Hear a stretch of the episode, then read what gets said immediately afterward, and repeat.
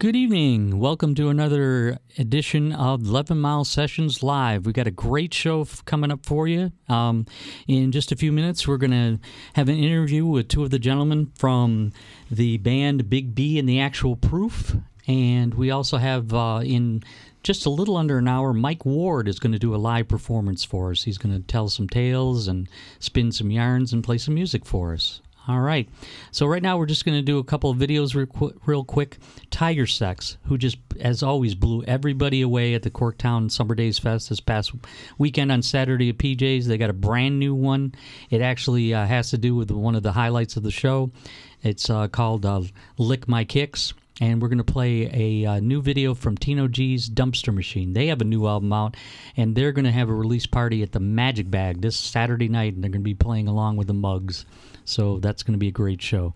Anyway, let's take it away. Let's see a couple videos. When we come back, we'll be um, talking about Big B and the actual proof.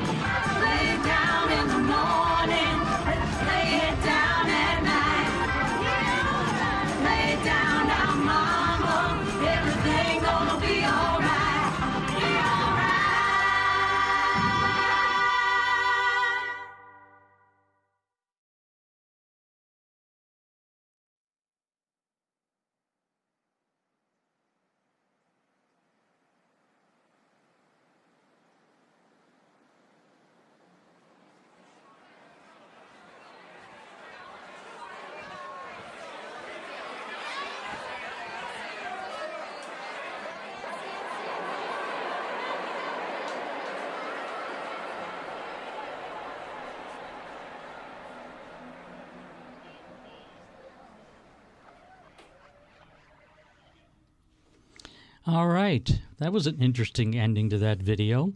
That was actually a song called Lay It Down Mama. And that is from their brand spanking new CD. That, of course, is Tino G's Dumpster Machine, as you can see on the screen there. Brand new one called GTO. They got a release party coming up this Saturday again at the Magic Bag. And they're going to be playing along with the Mugs and I guess the School of Rock, one of the ones, I think, in Farmington, I, I believe. And they're going to do a tribute to the MC5. So Sounds like a killer show to me. But as promised, I have two gentlemen that are joining me right now. I have uh, Brian Big B Burleson. Did I say that right? Yeah. And Aaron Pittman, both of the band Big B and the Actual Proof. And they have a new one out, and it's called the Noir Album. All right. Good afternoon, gentlemen. Good afternoon. Hey, Scott. Thanks for having us. My pleasure. Thanks for coming down and hanging with us. I know it's always fun to get through Royal Oak, at least right now it is. Yeah. It was a Yeah. challenge. they're doing so much construction right now and they're trying to do festivals at the same time. Yeah. There's like a taco eat thing happening this weekend. Okay. It's like a little mini arts beats and eats. It's not quite as big, but it's enough to make things Same area, same location. yeah, same general area with all that's going on on Main Street. Yeah, I want I want to get a hold of the guy that planned that one, or or Exactly, yeah. woman. I don't care, you know. Either way. So let's get started. Tell us about this new album. Oh, well, this has uh, been a labor of love for quite a while now, but, uh, you know, it's a concept album of sorts, meaning that uh, everything on it is connected to uh, the film genre known as film noir. So it's 10 songs, one of them's an instrumental, and, uh, you know, everything on there. It's like uh, these little stories, these little vignettes, and uh, draws on kind of classic plot themes and character uh, ideas that are in film noir. I uh, I'm a graduate of Central, and I got a Okay. mostly useless degree in broadcast and cinematic arts. But uh, one of the things that I picked up in there was uh, a pretty extensive knowledge of film noir, and uh, it's funny that uh, you know in my 20s. I enjoyed that in a particular way, but uh, it's it's nice that now uh, you know in my early 50s that it informs my art. You know, it's pretty satisfying to put out a record uh, like this. hmm So you can finally put it to good use. Yeah, exactly. Yeah, yeah, and it, you know, it's the kind of thing that uh, I mean, I, I think people are maybe more aware of film noir than uh, than they might think because it's it's a it's a film genre that still you know is very compelling and still gets made. Uh, Steven Soderbergh just made an excellent film noir during the pandemic, uh, No Sudden Moves. Mm-hmm. uh, which was shot here in the Detroit area and is just, you know, in many ways classic film noir. Very Yeah. good. I'm I'm not a expert or anything like that or aficionado, but I I know quite a few films and uh, people like Veronica Lake, who was like Yes. the femme fatale and a few of those, and Yeah, yeah. and even some of the bigger stars, that people you don't realize, even like Richard Widmark, you know, Uh-huh. He was like positively evil. And I can't remember that one movie where he actually pushed that woman down the stairs in the wheelchair. Oh, I, I can't remember which one that is. so. Yeah, it was from the late '40s, and um, he he's got this maniacal laugh, and without even thinking about it, he's he, he has to get rid of this old lady because she's a witness. She's in a wheelchair. Uh-huh. You know what? I think that's a. I think that's uh, that might be a Hitchcock film that you're talking about. I would I would have to. I don't to think research so. that. You might be right, but um, I know that usually when they do like a history of noir films, I us- they usually show that scene Yeah, yeah. because it's one of the most famous ones that even if you don't know anything about noir films, most people have seen that particular movie. Uh-huh. You know, particularly because of Richard Widmark. But uh, yeah, there's there's some great stories. Um, are you a, a fan of like Frank Miller and his comics? Are you, Uh, I'm familiar with it, but I, I don't really consider that much of an influence on on this. not the music, but Yeah, But definitely a- yeah, a noir yeah, thing. Yeah, and that, you know, it's it's cool that you mentioned that because uh, in one of the things, especially for the artwork for the album, Mm-hmm. uh, you know, in talking with the producer, we were talking about how there has been kind of a resurgence uh, in film noir in that form in graphic novels. Mm-hmm. Sin stuff. City, yeah. Yeah, and that it kind of created its own subgenre in, in graphic novels of people making noir stuff. Mm-hmm. Uh, but yeah, I, I, I like the look. I like the subject matter when even when it's in print. You know, Mhm. black and white is black and white, whether it's on a page or in Well, film. like Raymond Chandler. I mean, you know. uh-huh. I Yeah. mean, I'm sure you probably read most of his books, or you had to at least. Or Uh, no, it was it was primarily a film class. So Mhm. um, I mean, if we looked at anything that was text, it would have been you know scripts and things like that. But yeah, you're talking about the hard boiled fiction that was the source material for a lot of that stuff. oh yeah, and, And they then- made a lot of films based on his books. Yeah, Exactly. you know, and they were still doing it in the 70s. I remember um, Farewell, My Lovely. Robert Mitchum starred in one that actually came out in the 70s, Uh huh. and Yep. he played, of course, Chandler. I guess I think that's the lead character's name, the detective, Philip Uh, Chandler. I want to say. Um,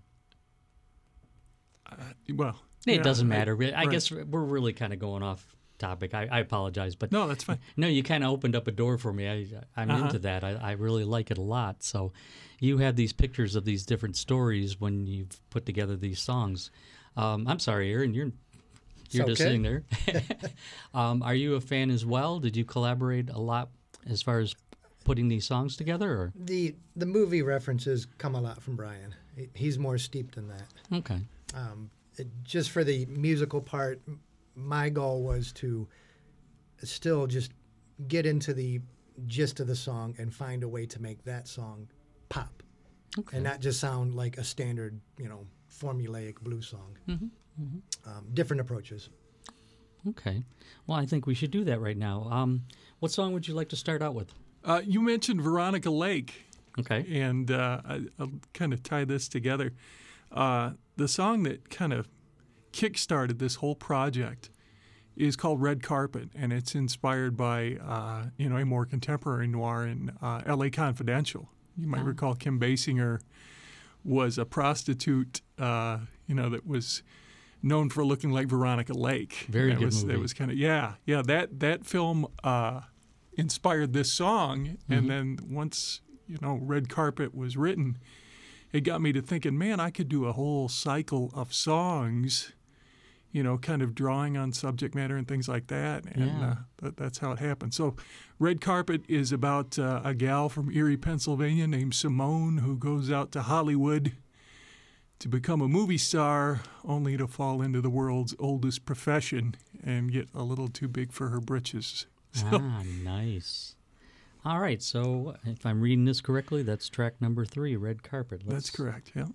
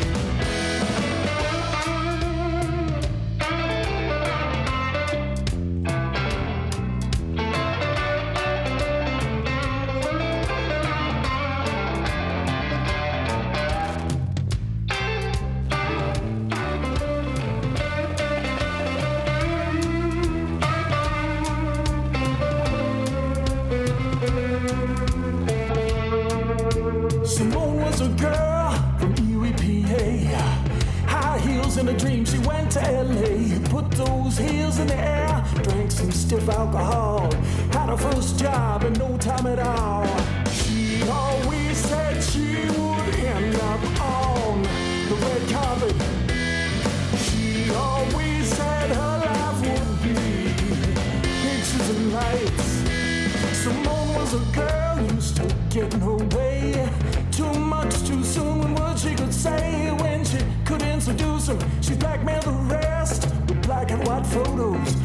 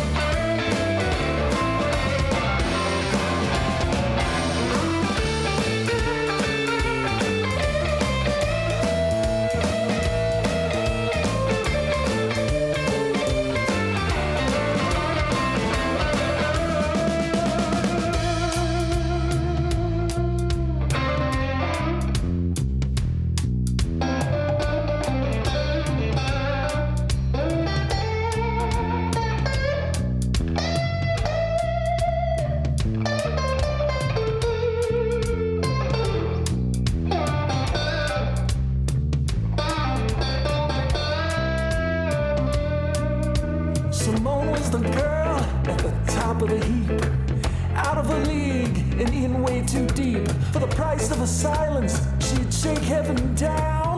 Don't cross the men who run Tinseltown. Don't do it, Simone. You don't wanna mess around out in Hollywood. So when the police came to take her body away from that bloody red carpet, one just had to say, What a shame and a waste, if you know what I mean. Check her footprints, get shot to the scene.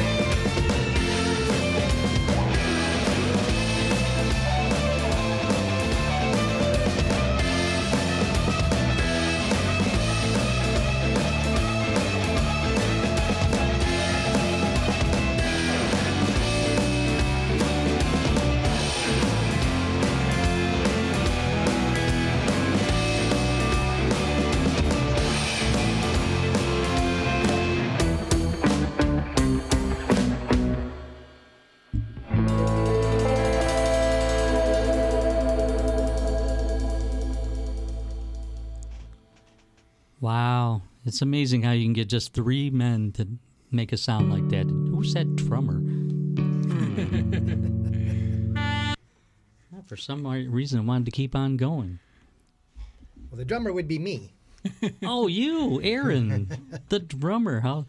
So we're missing one person today, right? Mitch Sharp. Yeah, Mitch Sharp, our bassist, uh, he's got a pretty demanding job, so uh, getting him here tonight uh, was not possible. But, That's okay. Uh, and he's certainly here in spirit and uh, definitely a big part of the record that we made. So he's, he's the youngster. The youngster. He's the youngster. Yeah, we joke around live when I introduce him. I say he rode here all the way from Holly, Michigan on his big wheel.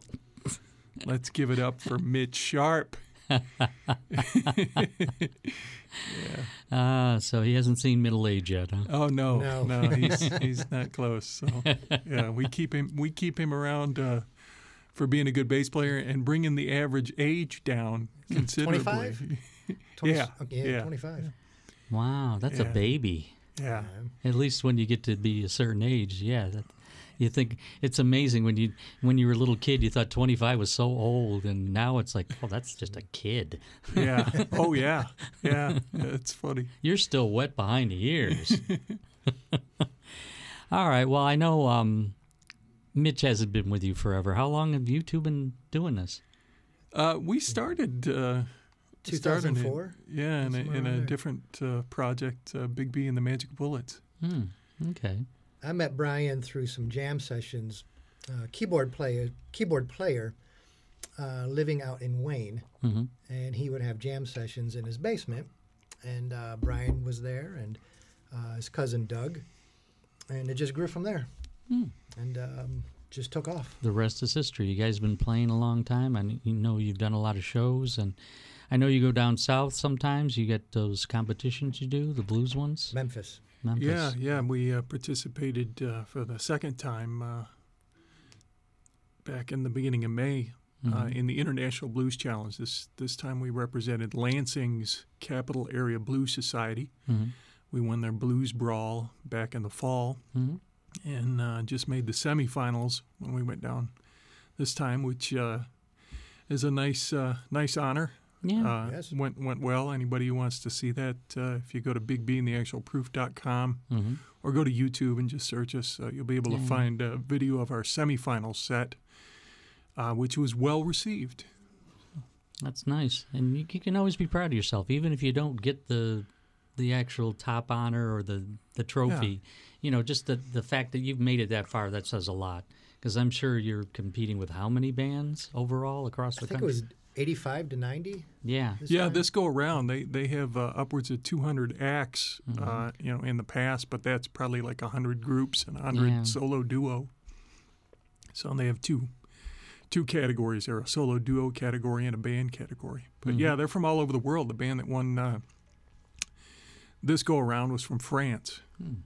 So It's funny you, when you think of blues, you don't really think of France right away, do you? no, you don't. But it, it's interesting, you know. Uh, like uh, I mean, it happened with blues in in, in Britain, but uh, there's a certain uh, kind of cool thing that happens when another culture uh, is exposed to uh, you know American music, you know, like blues, and they really connect with it, especially like the the very vital parts of it. And then when you when you hear them play it, it's like, oh man, they get it. I Yeah. they totally get it. There was uh, a band that we competed against from Korea.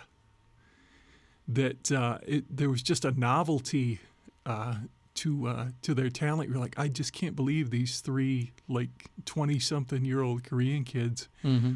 are are doing this. You know, it was it was really uh, really phenomenal. I think it's great because uh, they're outsiders. You know, that's you know they're not surrounded by it. uh, You know, the whole time they're growing up. Right? Yeah, they're not immersed in it. They really have to make kind of a conscious, almost culture defying choice. Mm-hmm. You know, uh, to to put in that kind of work. So. And their love for it is still really fresh. oh yeah, yep, you know, yeah, it's not like something. Well, my dad used to play these kind of records. You know, the whole time I was growing up, and I'm sick of. 'em, You know, right, right. it's like nobody forced them to listen to it. They really did accidentally hear it probably one day and go, Right. "What right. is that? Oh my Yeah. God!" You know. Yeah, that makes it really exceptional. and they appreciate it a lot more than someone else. You know, yeah, Mm-hmm. I could see that. But yeah, I I play a lot of music from other countries, and it's really interesting. Like you said, I've I know in um, South America, I've seen a lot of countries. I mean, co- even the smaller ones, they're really heavily into funk and rockabilly. Yeah. Again, same thing. You see them play, and I'm like, where did that come from? Right. right. Yeah. But they, again, they get it. Yeah. It's like you could like literally put them in with the the most classic artists of that genre and just play their records in between and nobody would be able to Right. tell the difference. Right. You know? Yeah. You could be- you could point out it said do you realize that what you're listening to right now they're from like Indonesia? Uh, right. Right. what? yeah, it, it it does. It speaks to that human capacity to really connect, and it, that's the thing. You know, one of the wonderful things about music is mm-hmm. that it defies language. You know, or culture or yeah, any of that. yeah, And yep, nobody starts fights over music either. right, Not Right. like all the other stuff in this world. yeah, yeah, true that, I mean, how many fights do you see on Facebook where it's specifically about music? right, Not that many. No. Yeah. But the moment you bring up anything else going on in this world, people want to like tear at each other's throats. yeah, Music Yeah. is beautiful. Anyway, we, we definitely got to get back to this. We want to squeeze at least a couple more songs, if not more.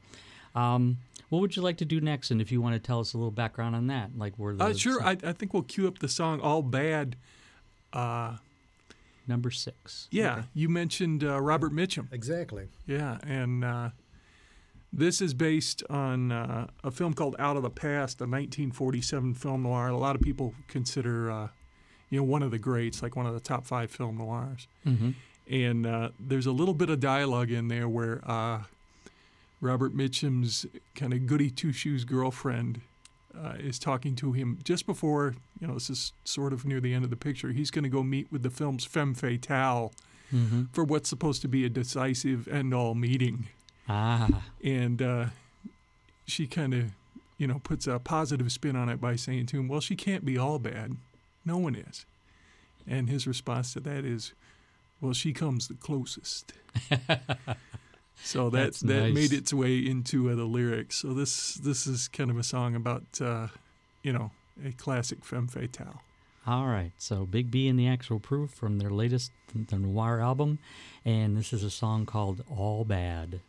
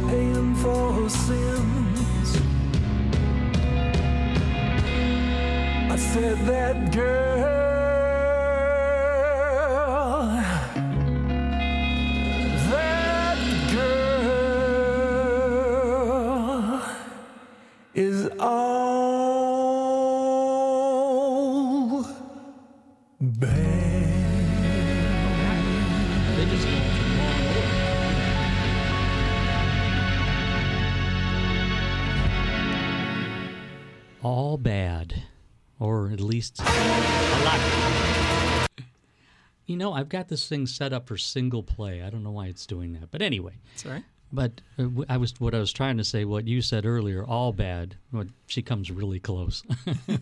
For sure. Oh, so, um, so yeah, you actually have like certain movies in mind for some of these songs, if not all of them. Um, some of them definitely, and then some of them uh, maybe a little less so. You know, if we were gonna, uh, I, I'd like to go through and, and kind of uh, touch on some of that, and then we'll you know play some of these other songs. But the, the first song that opens the record, which we may get to later on, is called "Wooden Kimono," and uh, there's this kind of common uh, theme in film noir where uh, the, the hero or the anti-hero either gets poisoned or stabbed or shot like early in the film. Yeah, and then they spend the rest of the picture kind of telling how they got to that point led up or, to it, yeah. or or else trying to figure out you know who was behind it you know really behind it. Yeah, so that that was the inspiration for uh, for wooden kimono. And Mm-hmm. that phrase that title uh, you know there's a lot of slang like underworld type Hmm. slang on this record. Wooden kimono is a chicago phrase uh, for a coffin. Ah, so uh, okay, I had to look up Yegg. oh yeah yeah yeah there's uh, a yegg is uh, like a safe cracker uh, or yeah y-e-g-g Yep. i remember the first time i heard that uh, was in a Coen brothers movie hmm. um, man, I got to think of what that. Yeah, they do noir pretty good too. Yeah, they they did an excellent noir uh, in like the early '90s. Um, it's got Gabriel Byrne in it. I saw that. That yeah, something crossing or something. Miller's Crossing. That's it. That's it. Yes. Yeah, Yegg is, is Great part of that. Yeah. Great movie. Yeah. Yeah. Definitely. Um, another one that's sort of a, a uh, femme fatale reference uh, is the second song, "Sitting on the Devil's Lap," and uh, there's actually uh, there's a Detroit reference in there in the second verse. hmm Um, oh God, I can't I can't think of it right now because I'm on the spot. Oh, my head is the factory floor, like Oh. Detroit in the Second World War. Yeah, that's it. Ah. It, it's uh, you know th- that one doesn't have a specific film reference, hmm but uh, it, that's it's definitely got that uh, that thing about the lyric. Actually, I've got the lyrics here in front of me. It does mention Detroit. That's Yeah. If an idle mind is the devil's workshop, then my head is his factory floor, and we ramped up production of my self destruction like Detroit in the Second World War. nice. Hmm. Um, so we heard Red Carpet. Uh, Horseshoes and Hand Grenades uh, owes uh, its inspiration to another kind of noir subgenre called the boxing film. Uh, a film called The Setup Mhm. uh, from the late 40s would be an example of that, or Bruce Willis's character's storyline in Pulp Fiction. You might remember that he's a boxer who's set up to, to throw a fight and he doesn't throw the fight. Uh, but I of always the- think of John Garfield when I think of that. yeah. Yeah. There's uh, something that's unique about that song as far as musical influences on the record is we got uh, sax great Johnny Evans mm-hmm. to play on that because the song's Nice. written in drop D mm-hmm. and has this kind of almost fretless sounding bass to it. Mm-hmm. Mitch came up with a very cool bass line. So it sounds a lot like uh, the Boston trio Morphine. I don't know if you were a Morphine fan from the 90s, but I got to see them at St. Andrews in the early 90s. oh man, that would have been the time to see them, right? And they are the perfect band, the soundtrack a- film like that. Exactly. Very noir. Uh-huh. Very noir. Oh, yeah. So horseshoes and hand grenades is a straight up homage to uh, to morphine and has some really good sax work on it by uh, Johnny Evans. Hmm. Uh, the fifth track on the record is 500 Large, and that one is our heist film. Makes So, you- sense. so you think like The Killing or uh, The Asphalt Jungle or Ocean's Eleven, you know, stuff like that. One of the cool things about that, and we'll give a big shout out here to the horn section from the Theatre Bizarre Orchestra. They guest on the record, and that was something that we had collaborated on during the pandemic. So it's like I would send send tracks to uh, Joshua James, and then he would kind of come up with their horn parts and and record it, and then send it back to us. It was very cool. I think highly of those guys. I think they're one of the things that is just cool about Detroit. You know, nowhere else you come up with something like the Theatre Bizarre Orchestra. I, I find them to be very uniquely Detroit. Yeah. Um, a specific film and an influence is definitely track seven. Track seven is God's Lonely Man and is entirely inspired by and incorporates some of uh, the dialogue from the film Taxi Driver. Taxi Driver is one of my favorite films and is considered uh, a contemporary film noir. So uh, that one we went for uh, like a Hendrix Band of Gypsys uh, sound on it, which uh, is always fun to play live because we can Probably the heaviest sounding of the tracks. yeah, Yeah. yeah, Uh, for something like Taxi Driver, you'd have to. yeah. There's some cool orchestral stuff uh, on the record that ends up being, uh, you know, a nod to a couple of noir composers. But uh, Bernard Herrmann, his last score was Taxi Driver. That's the guy who did the music for Psycho and a lot of, you know, we mentioned Cape Fear earlier. The great score to Cape Fear is Bernard Herrmann. Oh, So, um, I see, even gotta- I'm learning some things here. yeah. so I, I got a chance to use some orchestral software, uh, like state of the art stuff, to add some of the muted trumpets and things like that that you hear in the Taxi Driver soundtrack Mm-hmm. uh, on that particular song. Uh, there is a song that is very unique and uh, an original idea. Um, track eight is called Ben Franklin and the Number Five Combo. And what's kind of unique about that song is uh, it is about three guys who rob a Brinks truck Mhm. and then go for Chinese food. And because of the fortune that one of the guys reads, he kills the other two guys. And that goes back some years. So I, I wrote Red Carpet in like 2008. Mhm. And uh, that tells you how long this kind of cycle of songs has been, you know, in the works. Wow. Uh, a lot of the songs came together, I'd say, in the last three years. Yeah. But uh, Definitely a long time though. yeah, yeah, a, a real uh, long uh, pregnancy on this on this song cycle. But I remember uh, I enjoy Chinese food a lot, and I remember thinking, uh, you know, I wonder if you could write a song about a guy who kills another guy or kills somebody because of something he reads in a fortune cookie. Like in his headspace, he's at this spot where he reads this, and he it just connects the dots for him. So that was difficult to, to because you know for the most part fortunes are like inherently vague and kind of hopeful in some ways. They- They're, they're usually uh, you know complimentary in some ways. So uh, it was like, how am I going to find a fortune that I can turn into premeditated murder? So I started doing some research, and I kind of reverse engineered uh, where these, you know, fortune cookies came from. And you know, they start on the West Coast, and they incorporated uh, a lot of quotes from Confucius, mm-hmm. and then from the founding fathers, in particular Ben Franklin. So That in makes sense. Yeah, I've seen a lot of his stuff. yeah. so- in in 1735's edition of Poor Richard's Almanac, which is, you know, something that Ben Franklin put together, Right. he had written three can keep a secret if two of them are dead. And then that turned into a fortune uh, that I came across in a forum. A woman had posted, uh, "My husband got the weirdest uh, fortune the other night. Three can keep a secret if you get rid of two. Yeah. And once once I'd seen that, uh, you know, it was like, oh, That's there's, perfect. There's the uranium to make the bomb. So, yeah. No, I uh, could see but that. But we, we may get to playing uh, Ben Franklin in the number five combo.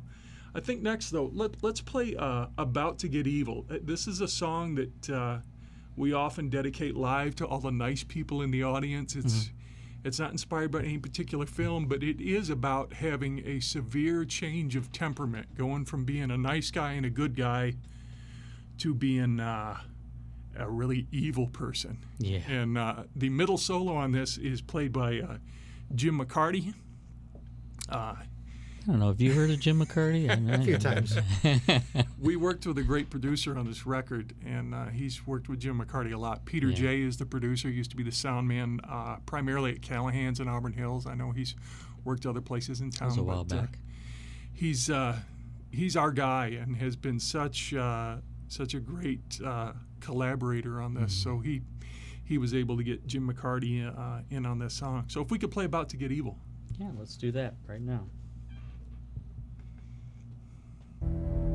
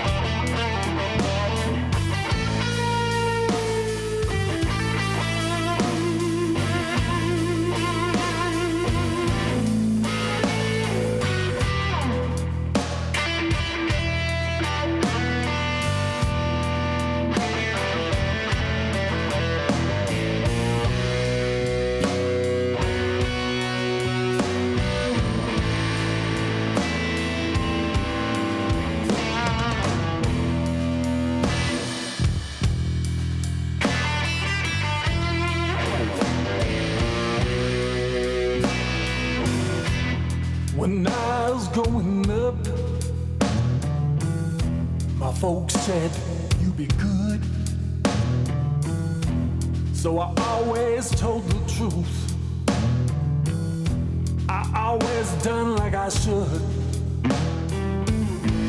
While the others were bad, I did what I was told. And while they all had their fun, well, all I did was get old. Now I'm thinking that it's time that I took my fill. I'm about to get evil. Yes, I'm about to get evil.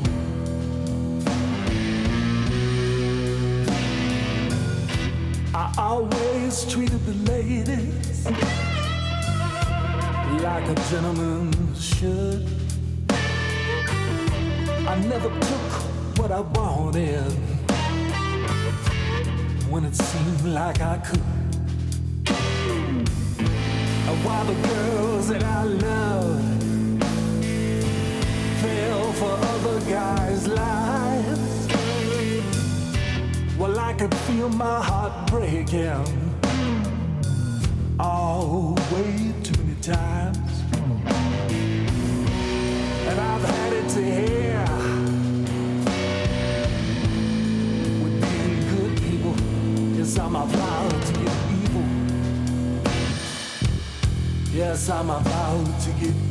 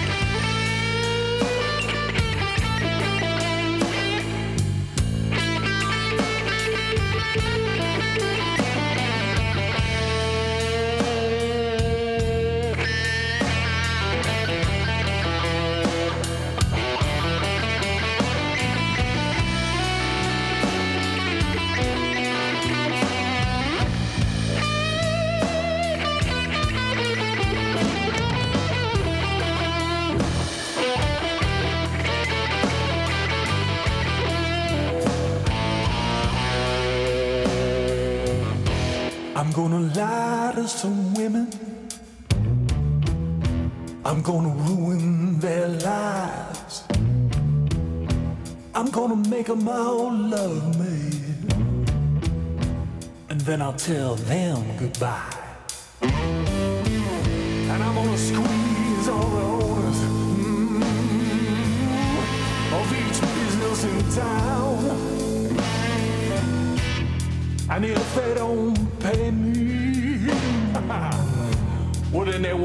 Won't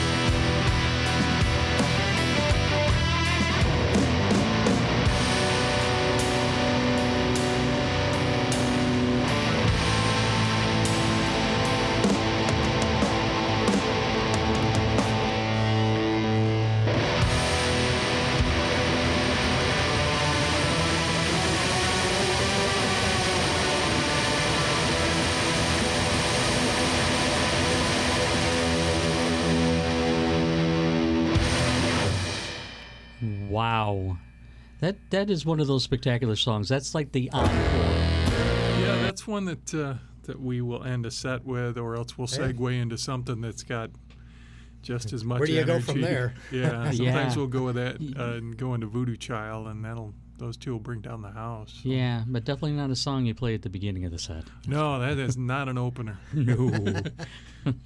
All right. Well, we're running out of time here. I, I I wish we could go on a lot longer, but maybe you guys can come down here another time and, like we Yeah, just we'd love talked when we were off mic, when you get the CD out uh, finally. Um, we just talked about that. So right now, if somebody wants to get a copy of th- this CD, they have to come and see you play, isn't that right? That's right. Yeah, we're at a we're at a point right now where uh, we're looking to do some things with the record as far as distribution. Mm-hmm. We've still got a video that we've got to finish. That's part be part of the promotion of that. Mm-hmm. So we have CDs in hand that we are selling at our shows only. It's Mm-hmm. kind of an incentive to come and see us live. Uh, Nice. but uh, yeah, I think we're looking at uh, a CD release uh, show in September, probably uh, in Ferndale at uh, the Parliament Room. Okay, Otus. Yeah, at Otus Supply, Mm-hmm. and uh, that, that's where we're at with that right now. Okay. So speaking of, where can uh, our audience see you in the near future? Next. Saturday, Eh, yep. Yeah, we're playing twenty uh, fifth. Lager House Five down in Eastern Market, Mhm. which uh, is a cool venue. We've played there uh, once before and had a blast, and Mm-hmm. it'll be nice to do that uh, out in the evening air. Uh, and then uh, July 9th, we're playing at Max Dugan's in Hazel Park, which is getting to be one of the, if not the major uh, blues venue Mhm. uh, around these parts. That's So an that- established one. Um, yeah. yeah, that's that's I've our heard next of it. Yeah, shows. it's been around a couple of years at least. Yeah, Yeah. yeah. yeah, yeah. Okay. Alrighty, and then um, Big B and the actual proof.com. Was that the Yeah, same? So yeah. If you want to find out any more um, to our listeners, like anything about the new release, upcoming shows, Yeah. whatever, Yeah. videos, and you have a YouTube channel too. Yes. Correct. Yes. Yeah. Okay, Yep. so Yep. that's easy for anybody to find. If you can't get on YouTube, well then you might as well hang it up. Put that laptop away or computer or whatever it is. and it's like the the thing is is like it's great because now everybody has access to it. Even the poorest of the poor have some kind of a smartphone now, right? Yeah. I mean, Yeah, it's they'll, kinda- they'll, get that. Some people will get that before they put food on their table. Yeah. That's what people perceive as a necessity of life. It's their That's right. diet, yeah. Yeah. All right, so we decided we're going to do one more. We got to get out of here. I got to go next door. Uh, we got Mike Ward coming up in just a few minutes to do a live performance. What would you like to finish off with? Uh, the instrumental that closes the record is called "Just Another Harlem Sunset." Uh, you know, it, it features James Simonson on upright bass. Uh, Johnny Evans is on sax. My good friend Zen Zadrovic uh, is on piano. So let's close out with that. All right, Brian, Aaron, it's been a pleasure. Thank you so much. Thank, Thank you, you, Scott. Scott. Thank and you. we'll see you next time.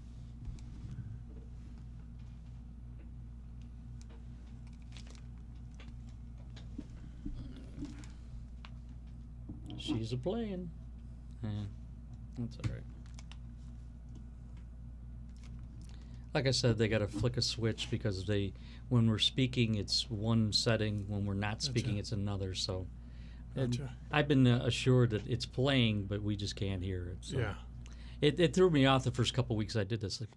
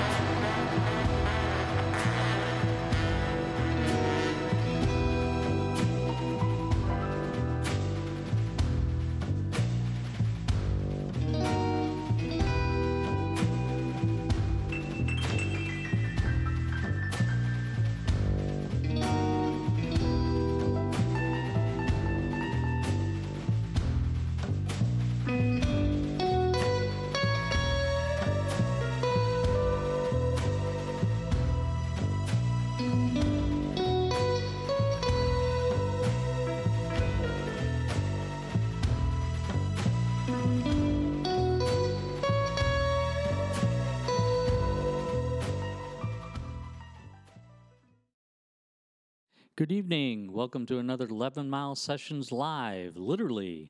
And in the studio, we have my dear friend Mike Ward. Hey, how you doing? I have to get used to this, you know. I, I'm used to, you know, the other studio we were at, and we both have been together for that. But I was always the, on the other side of the window, and Totally. everything. I could barely see the person sometimes. A full band, it's like I didn't even know what the drummer looked like. This is a lot more cozy. In fact, all that's missing is a campfire. What do you think? I think so too. We could put a little fire out there, a little fire pit, you know. Hey, Cisco, can you set fire to something in the middle over here? Yeah. Maybe? Yeah, yeah. just, uh, just throw it a little lighter on there. There you go. All right, so I guess uh, let's get started. What do you want to start out with, Mike? Um, well, I'll start out with. Uh, I'm going to play mostly. I, I'm pretty much going to play things from the new record. Brand new record. Yeah, Yay. so- It's called Particles to Pearls, but this first song is called actually is called All We Have Are Words. It was written um, early in the pandemic uh, in April of 2020. yeah, I know it's 2022 now. It's Two like we lost two years. yeah, um, good two years. Yeah. Yeah. Anyway, it's. Uh, I heard an interview with a guy who was a chaplain in uh, Afghanistan and then had been has been a chaplain in a hospital in Pittsburgh for the last 15 years, and he was just talking about how difficult it was to uh, comfort people without being able to give them a hug or hold their hand or touch at all. So in a lot of ways, you know, his experience, the pandemic and where he was at, was worse than Afghanistan. Yeah. Because of that, That's what he said. I believe it. Yes.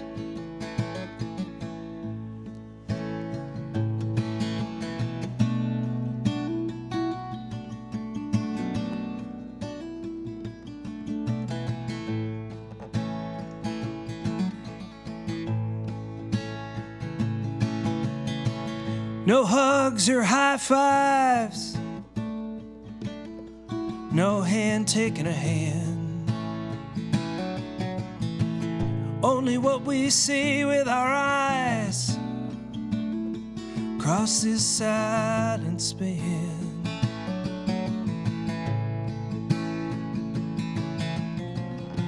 In times of tragedy, we said there are no words. Now it's all we have to comfort and reassure. All we have are words, cliches, and simple prayers. All we have are words, ours and theirs, to make our feelings heard.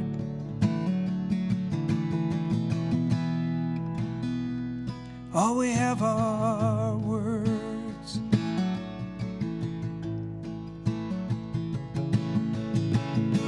fingers through hair.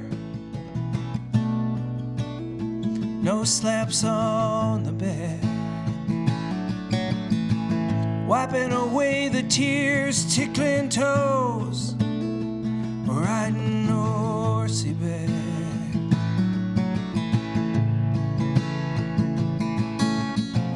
Through windows and doors. And joy and grief of mine and yours, it's testing all we believe. All we have are words, cliches, and simple prayers. All we have are words, ours and theirs, to make our feelings heard.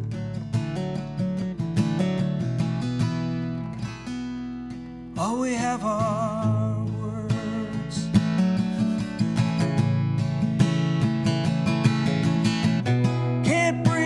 single one, or even eat some. Be at a loss for any or be a man of few or many. Take them out of your mouth, mince them or mark them. The ones exchanged or passed or uttered as our last.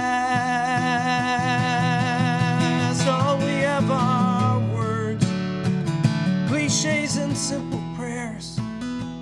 All we have are words, ours and theirs, to make our feelings hurt.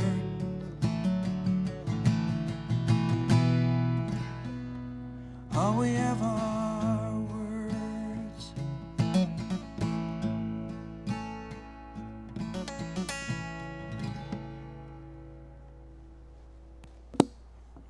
Mike Ward live on live. Ah.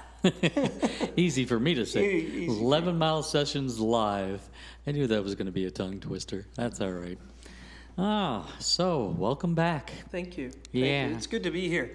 It's good to see you, and uh, you know, it's been a, it's been a while. It's been a long while, yeah. Well, And even we were weren't we we were supposed to do this earlier this year, right? March 10th it Yeah, was. March 10th, Yeah, yeah. and I believe I fell ill. I, I think you did. Going back to the the whole corona thing, um, I just noticed that since I did contract it like around Thanksgiving of 20, I, I don't think my immune system is what it used to be. Really? Yeah, I mean, I I'm not in any danger, but it just seems like I was like the type of person that never got sick. Now it's like it just blows in my direction, and I get Yeah. it. So it's definitely been different. So. Ah, it is what it is. At least we're both alive and kicking and able to enjoy music. Absolutely, So- absolutely. I mean, I, I, I, I knock on wood. Um, you know, I, I, I, we, I got sick in uh, this year in March. Oh wow! Yeah. Two Uh, years later. Yeah. I mean, I'm boosted. I just got my fourth one on um, Monday or Tuesday, Monday or Tuesday. I forget Mm-hmm. Yeah. which one. But uh, I was, uh, yeah, uh, sometime late late March, um, we both got sick, and Mm-hmm. for me, it was uh, it was like a bad cold for a couple days. Mm. That's it. I know many people have it much harsher, so I Yeah. feel fortunate. Yeah, me too. I mean, I, I was definitely worse, but I didn't have to go to the hospital, and you know those Yeah. poor souls that ended up on an intubator. Even if they did survive, I- I'm sure I can't even imagine going through something like that. No. I, I was in like pretty much didn't leave the bed for like four days. I just felt like, you Mm. Yeah. know, death warmed over. Yeah. Thank God I wasn't, but you know, but you know those shots help. I don't care what anybody says. They're not a cure, but it's the difference between Right. you know, being hospitalized and not. or you know, like still being around to tell the tale of Yeah. being sick from it. You know. Yeah. So tell us a little bit about this uh, new record. Is there? Un, I know sometimes you have an underlying theme or ideas behind it, or You know, I think uh, overall, I think the the theme of this, uh, you know, the the name of the record is "Particles to Pearls," and that's a line that comes from a song that is titled "Time." And I think time is one of the one of the elements in terms of uh, maybe how little of it you you may have left. The fact that you know me personally, I've got many more miles behind me than I probably have in front of me. And thinking about that, and thinking about a lot about my family, and uh, being influenced by stories of my family and friends, and in some cases, things that sort of are wishes or hopes of mine, you know, in terms of going forward beyond my time here. So uh, I think that's sort of the thematic of it. I, I take a lot of, um, I take a lot in, and then I try and filter and put put it down to paper. And you know, there's a couple songs on the album that are that are direct to certain members of my family, my mom, my dad. Um, then there's others that are amalgams, and uh, and then some that were written f- out of specific situations, but they they they are general enough that that anybody can kind of attach whatever they want, you know, their their situation. They can kind of put themselves into it. most uh, interviews I've seen of successful artists, that's what they do. It's like, well, this was what I meant when I wrote this song, but I've heard from a lot of fans that you know Yep. everybody got something different out of it, but they could still connect to it. Yeah, and you know, it's been it's early on in the process. Uh, we released it uh, June 3rd um, and uh, That's not even two it- weeks. Yeah. Yeah, and, and we released it uh, quite a bit, you know, a month or so uh, six to eight weeks to a lot of radio stations and to uh, folk stations. And one of the things, and this happened with the darkness and the light too, is I was sort of heartened by the fact that people are picking out a different song. You know, different stations are picking out different songs, and different DJs are picking out different songs that they like. And I like that, that there's not just one song that is people are gravitating to. Thank God for non-commercial radio stations, because that wouldn't happen on those I know. ever. I know. I know they, they pick one, and the, the others could could just you know could have just stayed in the studio. Well, even those poor older DJs that are still on the radio, they said, you know, I, well, when I was young, you know, I could pick what I wanted to play, and it's Yeah. like now, it's like no, no matter, even if I don't like the song, you are playing this. Man. but yeah, anyway. So, uh, what's the next one? And, and any background of this one? So this is I'm gonna play the song that that the title comes from, Time. Okay. and uh, like I said, it's a, it's really an examination of our what little time we might have here. Um, and I, uh, I had a little bit of help on this one. I'm in a songwriting group with a, a bunch of people from all over the place, but it's run by a, a guy uh, from Kalamazoo or from Grand Rapids. I'm sorry, Kyle Rashi, and uh, he helped a little bit with the lyrics on this. So.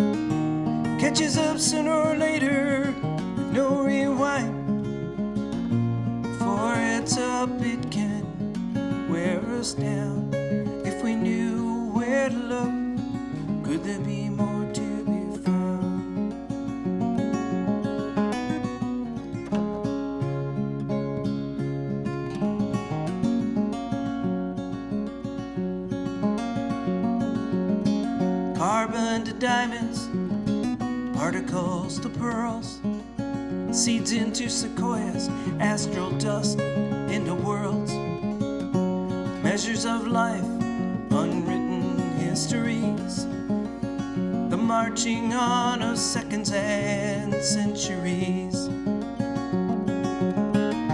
The hourglass and sift in time, oh time, catches up sooner or later, body and mind.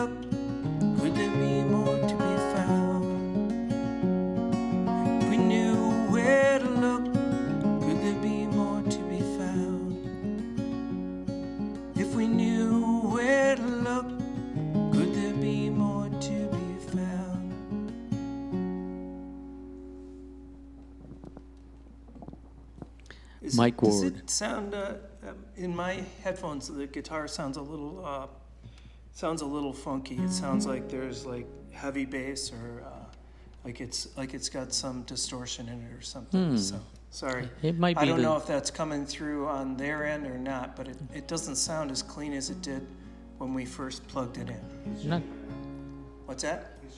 Okay. yeah, it might be like a monitor issue because my headphones, it sounds clean. It sounds wonderful. Okay. So All right. it might just be what's coming through your headphones, Okay. but we'll find out. No problem. So while they, you know, fiddle with that, Yeah.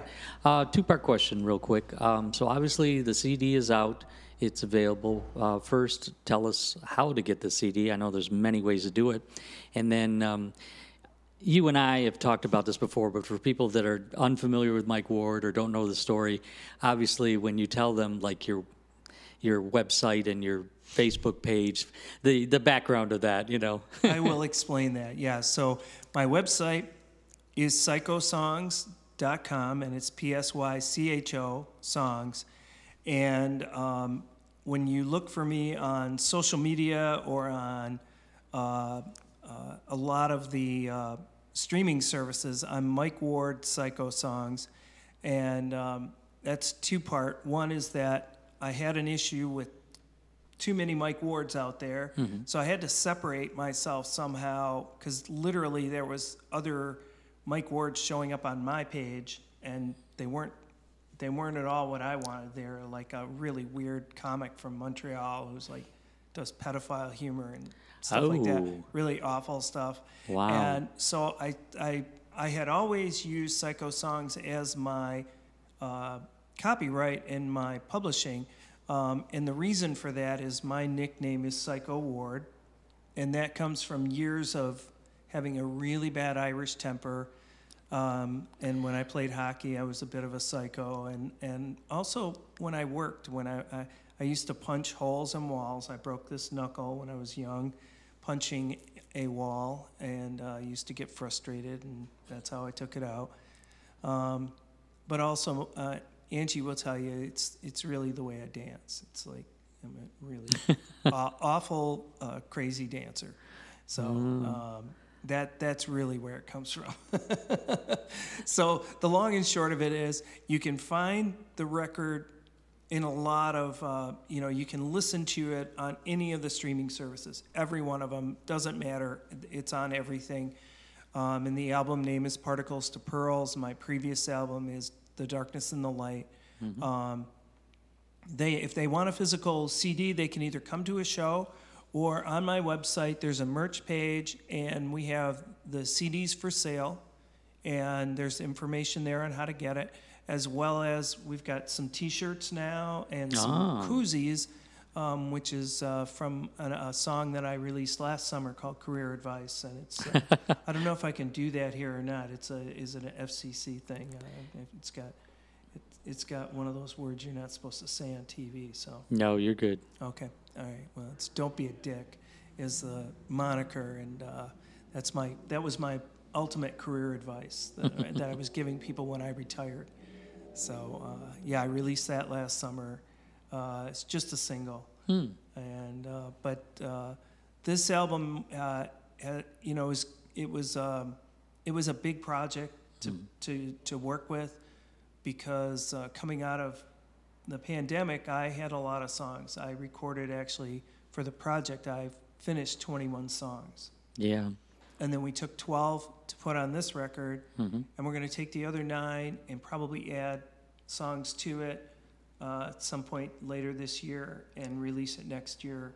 Uh, another another album. So now that the pandemic is kind of out of the way, you we won't have to wait as long for the next one. No, no, because like I said, uh, there's songs already done and ready to go, which is a which is both a uh, good feeling and a weird feeling because it's like I'm playing, you know, when I'm playing out, I'm I'm playing a lot of the new songs on this record, what I consider new songs, um, and then I'm I'm still playing songs from the darkness and the light, and, and even some brand new songs that I just wrote. But I haven't been playing many of the songs that are going to be on that next package because I because I've been so focused on rehearsing and being prepared and, and having everything memorized and Yeah. and being ready. And um, we just had a huge release show on Saturday. Mm-hmm. You were still involved in, in the Corktown thing, but we had a we had a sold out show at the Trinity House on Saturday. Sold out. Nice. Yep, and we Congrats. had a full we had a full band, and um, my my friend Dave David Roof, uh, who produced uh, Rooftop recordings. Yep, Rooftop Recordings. So David uh, produced this record, and then he also played guitar and bass. Mm-hmm. Uh, he played some piano. He played some organ, and played uh, some guitar. So he's a real slacker, isn't Oh he? Oh yeah, he's a slacker. And then, but we did. We brought David Keeney in. Uh, who's in a band called Hoodang out of Ann Arbor. Uh, tremendous guitar player in dobro. Uh, does lap steel as well. Uh, and he uh, he worked on it. Aaron Markowitz, uh, who was formerly of Escaping Pavement, and now I think is in a group called Raven Gray, a duo. Um, but he plays all over. I think he's all, he he plays also in uh, Wilson Thicket with Jason Denny. Uh, He's a he's a mandolin and guitar picker, but he's a fine fine songwriter too. He's really good. So you just work with all these slackers. Hey, it was great. Um, we had, uh, but Aaron couldn't be at the show, so Dennis Kingsbury, uh, aka Floyd King, stepped in for him. oh, nice. Um, and as well, um, on the record, we had Michael Shimon uh, played percussion. Uh, I had a, uh, a young lady from uh, Boston who played on my first record, Lucy Little, played violin, but she couldn't make the show, so we substituted some tracks. And then all the singers that were on the record, uh, with one exception, were there. Um, uh, Allison and Tessa Weirschach of Giacomo. Oh, Uh, nice. And Giacomo, along those two, along with Jimmy Showers, Gi- Giacomo opened the evening. Ah, nice. It was really fun. They played my first fest. Did they are wonderful. Yeah, Yeah. they're wonderful and great, great people, great humans. I just love them. Mm-hmm. Uh, and so they they came and they did the opening, and then they, the uh, Allison and Tessa stayed up.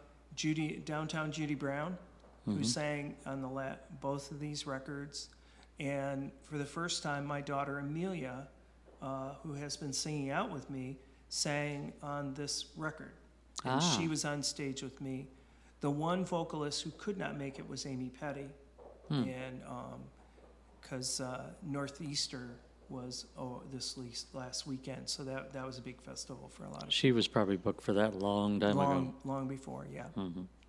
But you know, to uh, to get all those people together and put all the songs together, and then decide, okay, what's the what's the th- the thread that we want to hold together, and so that became once we um, once we kind of had an idea of the name, once I pulled out particles to pearls from time, it sort of led us to okay, these are the songs we're gonna concentrate on, Mm-hmm. and then we worked on the order, and then uh, you know, from there we just uh, uh, we had a couple rehearsals of the live show, Mm-hmm. and for me that was a new thing because I've never done a band.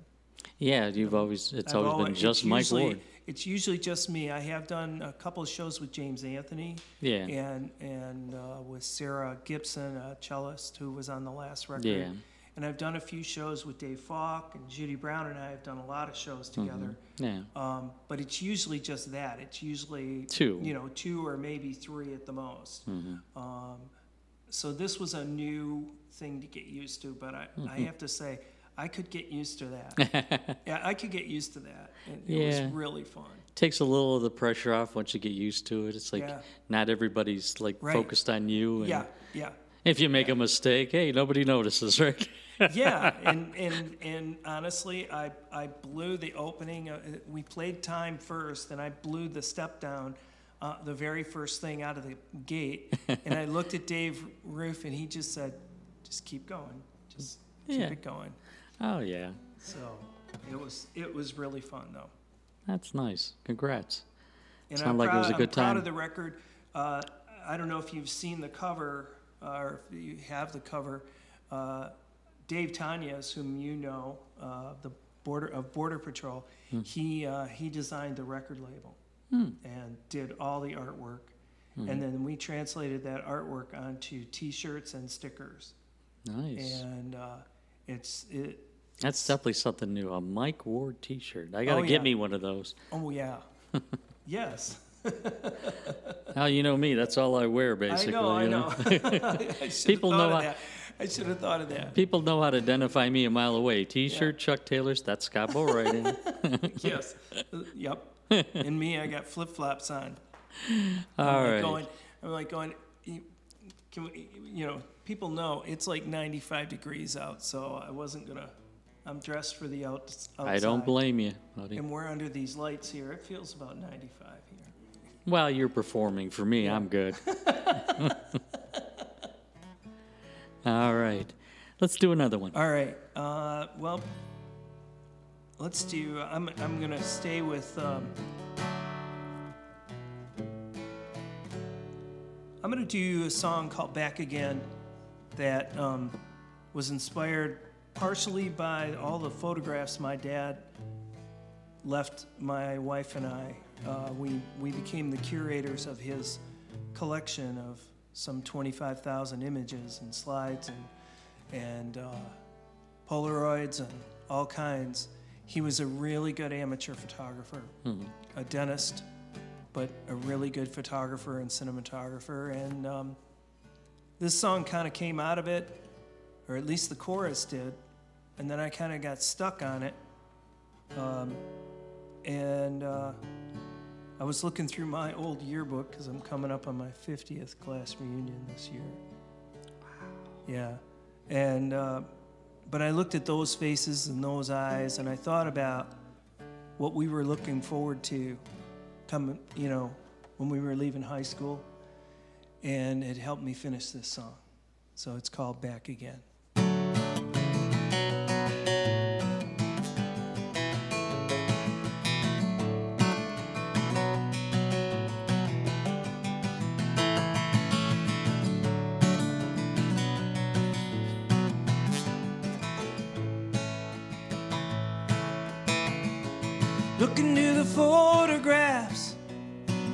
Pieces of our past. Look at all the time we spent, all the days that came and went. Look into the eyes we share, crooked teeth and greased back hair. Our faces shone so brightly then, why can't we get those days back again? back again.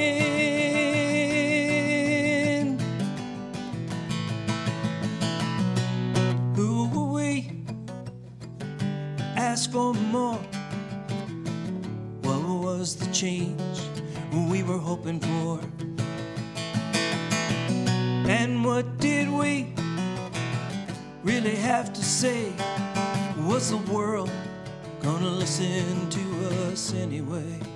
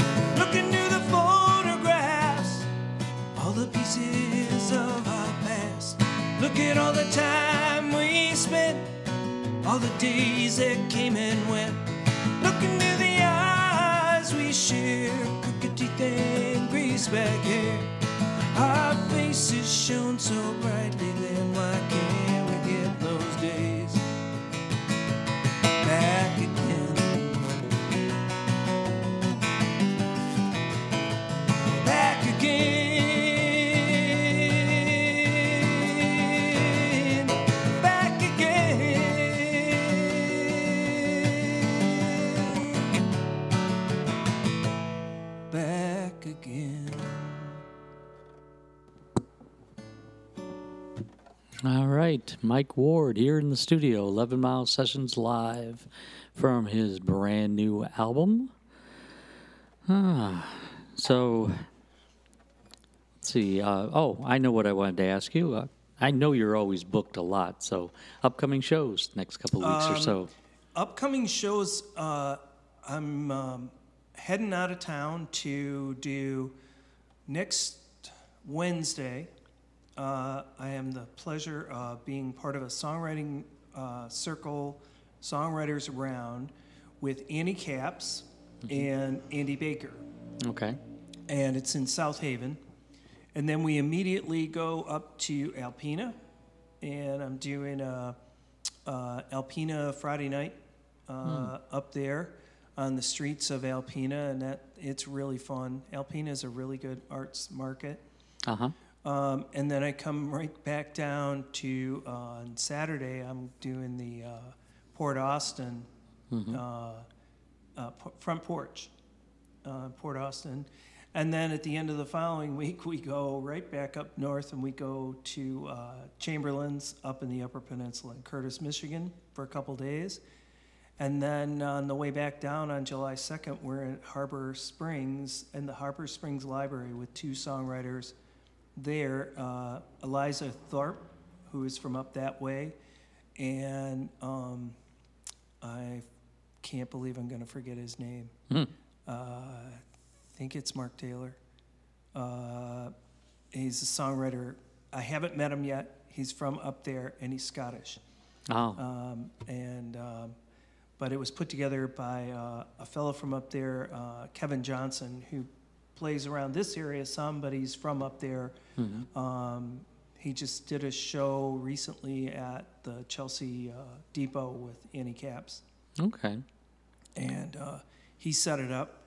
And uh, yeah, so I've got I'm I'm pretty booked for the rest of the summer into the and actually into the fall. Uh, Nice. I've got a few festivals. I've got a few uh, things around here. I know I'm I, I'm going to be out at Wiltse's at some point. Uh, I think in early in July. Uh, I've got a um, a backyard show in Ferndale, which is a really cool uh, setup that they have. Um, tried to book as many outdoor things as I could. Uh, That's got to be nice, you know, this time of year, and it's Michigan, right? Yeah. So just the scenery as you're driving from gig Yeah. to gig, you know, it's got to be wonderful. Oh, yeah. yeah, there's another one up in Harrisville Harbor that's a really cool uh, series up there that I, I played last summer, and I'm doing it again this summer. That's really, really fun. But uh, yeah, and just, and you know, a bunch of house shows, uh, a bunch of, uh, you know, more uh, smaller venues. I got to things like crash a few of those. Yeah, yeah. I'm doing one in Toledo uh, later in the year with uh, Nina, uh, Sophia, and uh, Nina and the Buffalo Riders, Ah, and gotcha. Andy Baker and I are doing uh, over uh, over yonder uh, concerts uh, down in Toledo. Hmm. Uh, really good group down there. So, yeah, just um, you know, trying to trying to inch my way out, get a few more people to listen to the record, get a few more people to you know be on the fan list or whatever it is.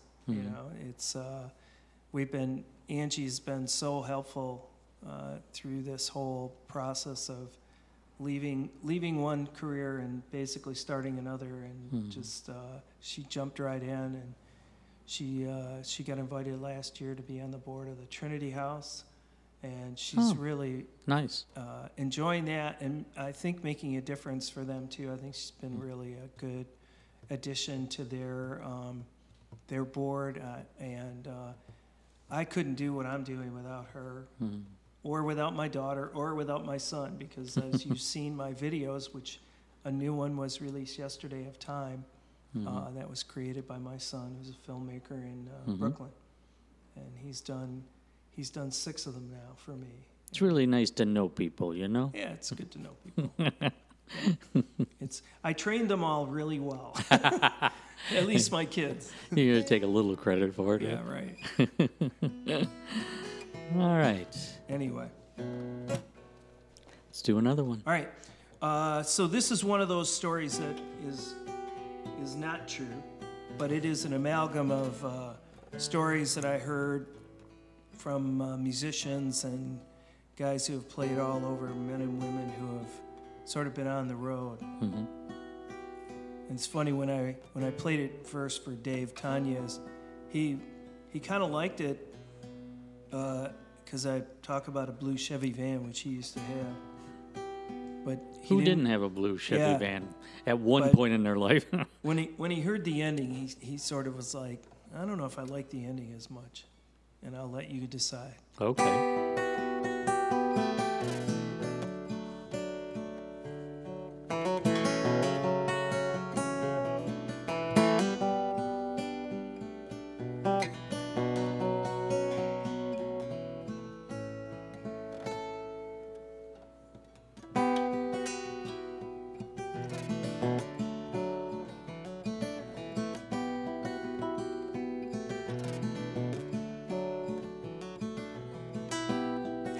Broken teeth and broken strings.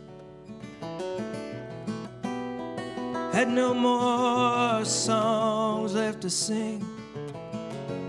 On the road since 76, playing mostly for drinks and tips. Drove a beat up old blue Chevy van.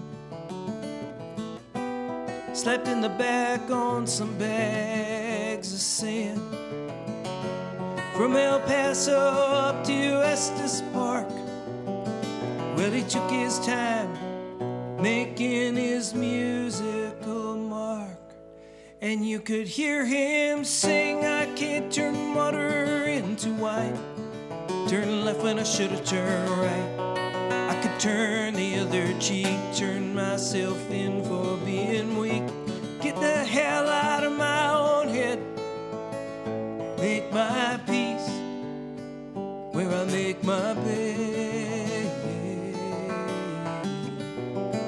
Where I make my bed.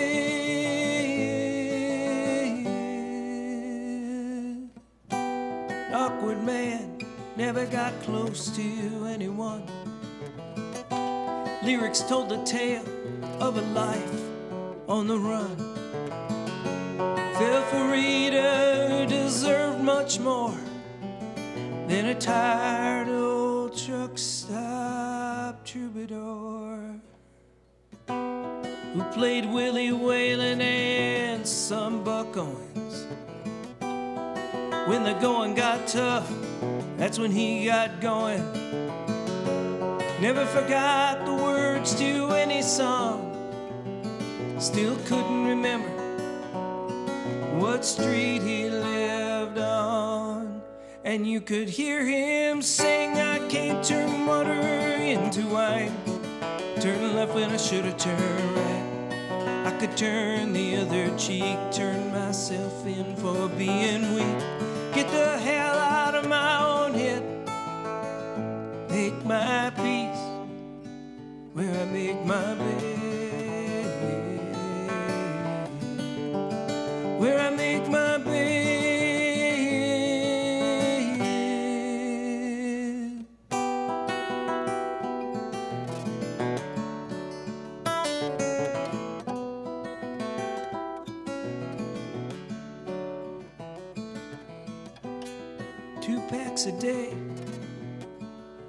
Case of beer.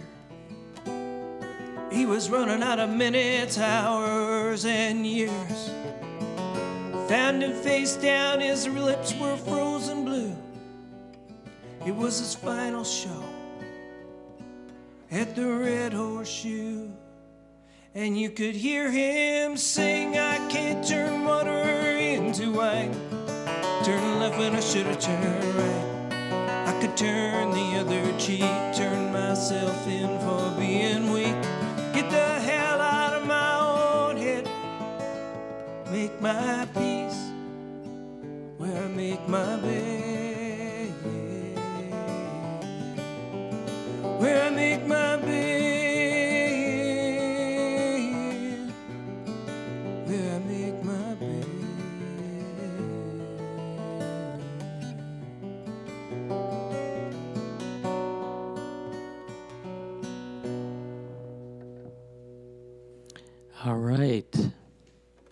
Yeah, it's not one of those songs that you want to sing to if you want to be cheered up or, or uplifted. I got to admit I to that. I know, I know. Phil told me he was going to play that song when he when he debuted the record a couple weeks ago, and he, said he said you know I was really going to play Broken, but then I but then he said.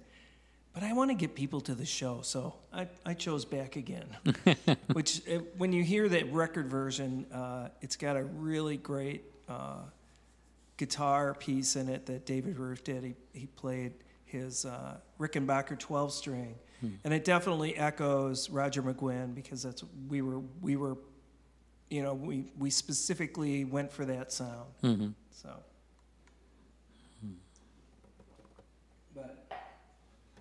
But yeah, there's you know there's there's songs for lots of different avenues on this record. In different moods and different you know, Yeah, ways of feeling. yeah, yeah.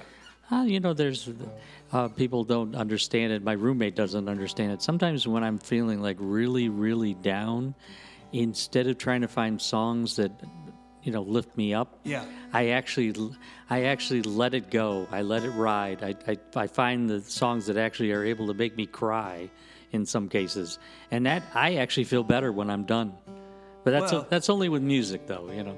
But that's cathartic, you know. Yeah, it I is. Mean, there is there is that side of music that allows you to do that, allows you to feel that. And I agree with you about about music being one of those unifying factors that, you know, it's like it, it, people can they can disagree about who's the greatest rock and roll band, or they can disagree about those things, but they ain't gonna fight about them. No. Now they might get in a fight, you know, at a at a Rolling Stones show, or Right, but, it won't be over the music it won't be itself. over the music. It'll, Yeah. it'll be over something else stupid. somebody bumped into the wrong person, knocked their beer out of their hand, yeah, you know. yeah, exactly, exactly. Which that that is a fight right there. Yeah, right, right, right. Yeah, don't knock my beer. I mean, when you when you pay nineteen dollars for that beer, you uh, know, yeah. Even though it's a Bud Light, I don't get it, but yeah, still. yeah, that costs that costs them like a, a dollar, yeah. if it, if that. Well, yeah, especially like the Budweiser company, you know, they they basically um, sell it for dirt cheap so they can be in every single market. You know, if you're going to go to a stadium for anything, sports, music, or otherwise, you're stuck pretty Yeah. much buying their product. Yeah. And that's how they do that, you know. So, oh well, give, give, give me the um, microbrew any day, you know. Yeah, exactly. Even if I, I, I will. I've actually been in arenas where I've actually walked where they only have it on the other side of the arena, and I'll still do that. Oh yeah. now, I will say, you know, Little Caesars has it all over the place, but yeah, at, at Comerica, you got to walk clear around the stadium to find a something that isn't a Bud Light or Little Caesar pizza. Yeah. Do you hear they, they they've been named the official pizza of the NFL? Little Caesars. Yeah. Really? Yeah. I mean, you get excited. Oh, a Detroit uh, pizza chain is now the official, and it's like, oh, okay. I mean, when you have things like Buddies and some of those other places, Buddies, Supinos. Yeah. Know, but you pick them. Michigan and Trumbull.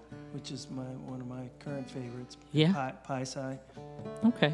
Yeah, I've been to. I haven't been to Pie-Sci yet, but I, oh, it's good. but Michigan and Trumbull. Um, we actually had one of our meetings there before the first fest. So, and it's like right behind McShane's. They're wonderful people. Really? They are wonderful people, and Yeah. you know they they did a lot of really good things during. Uh, they they do it always, but in during the pandemic, they were they were um, they'd have a special pizza of the month, and from those sales, they were making contributions uh, to help people, and then they also were making pizzas for some of the medical facilities and just delivering them. Oh yeah, for their service back Yeah. because it was just horrific for those people in that industry during, especially during the Yeah. peak. It was like Yeah. I can't even imagine.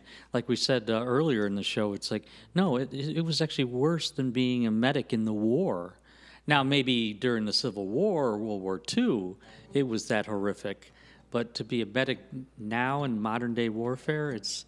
I'm not saying it's not horrible, but nothing like it was way back in the day. Well- but what those people went through with the pandemic, just bodies everywhere, you know, because they they didn't have the staff to even take care of them. You know, it's like you couldn't even get them into a room. You know, they they basically passed away wherever they landed after they got in the front door. You know, kind of thing. Yeah. Well, enough of that. We we better stop that. Yeah. We're here to be uplifted, so Well- uh, we'll try to squeeze in a couple more songs. We're getting up on eight o'clock. Okay. So So it was um, Angie's and my uh, wedding anniversary. on- congratulations! on It was like forty-two years, was 42 years. Nice. So this song uh, I dedicate to her. It's called A Lot of Work Mm-hmm. because I am a lot of work and she puts up with me. So, She's listening, right? oh yeah. So, and Judy Brown uh, sings on this song and and uh, it's fun because she her and her and Chet they have they have a similar hue and cry that, that they're each a lot of work. That's what they claim. so with Angie, it's it's just me. okay.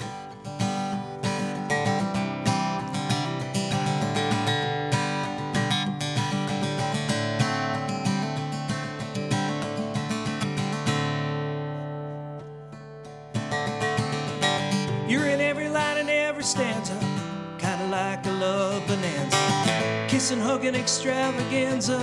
Mm. I can feel verse after verse, both forward and reverse, for better or for worse. Mm. Across these 40 years, all these changing gears, life filled with joy and tears. Our love takes a lot of work, takes a lot of work.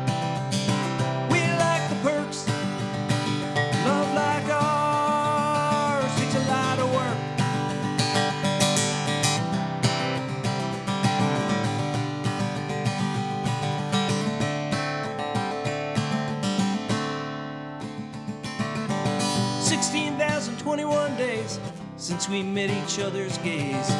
You set my heart ablaze. Mm. Still never time enough when push comes to shove to show the depth of my love. Mm. I live for your touch and your glance, but apologize in advance for the crazy way I dance. Our love takes a lot of work takes a lot of work.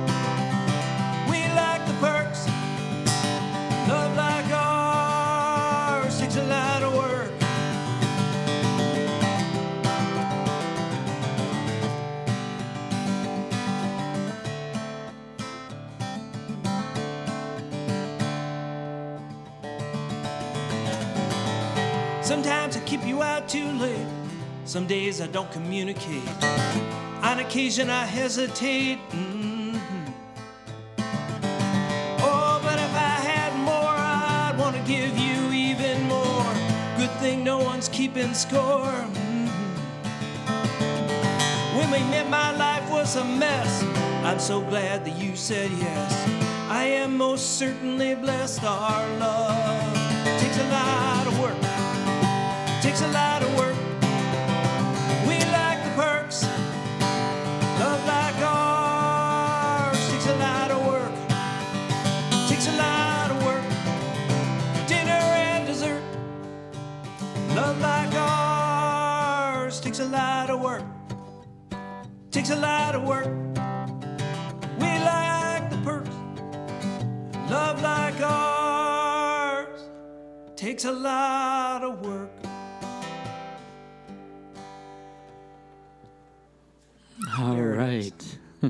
There it is.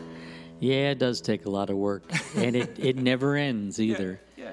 And I would say on both sides. Yeah. Sometimes more on one side than the other, but Right. you know, Right. people don't realize that. It's like why there's so many people that divorce. You know, it's like no, it's it's a full time permanent job to to remain a couple. Yeah. Yeah. You know, if you think otherwise, then well, yeah, good luck. Yeah. exactly.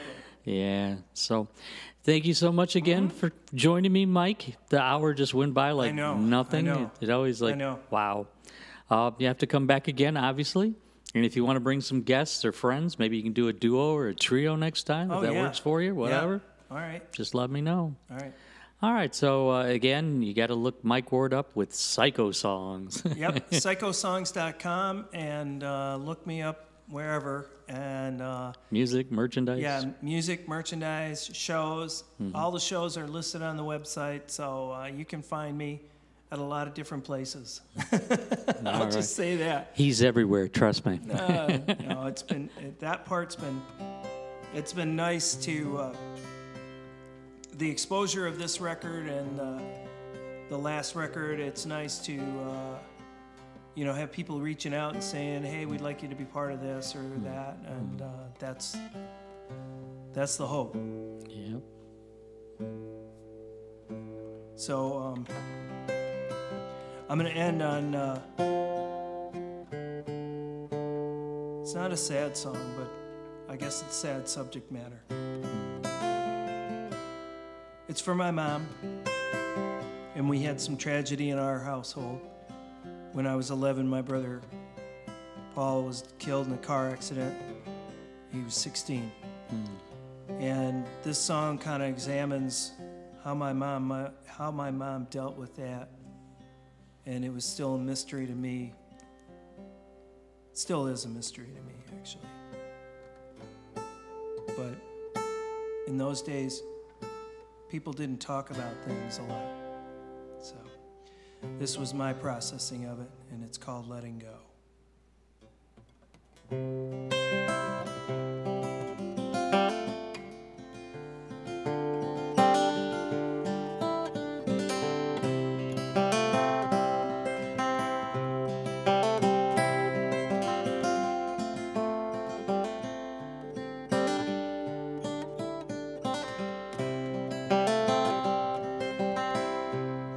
Did you manage to even laugh? Cook a dinner, sing a song, teach a class with no protective armor or leaden shield on this unfamiliar family battlefield.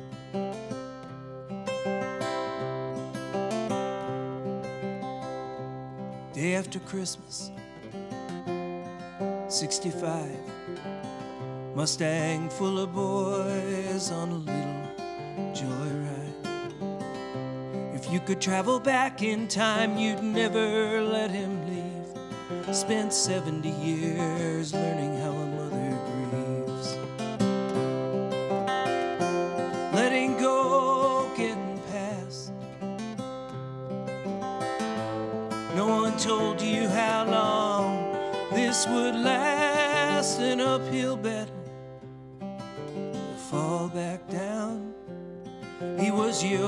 scar till the day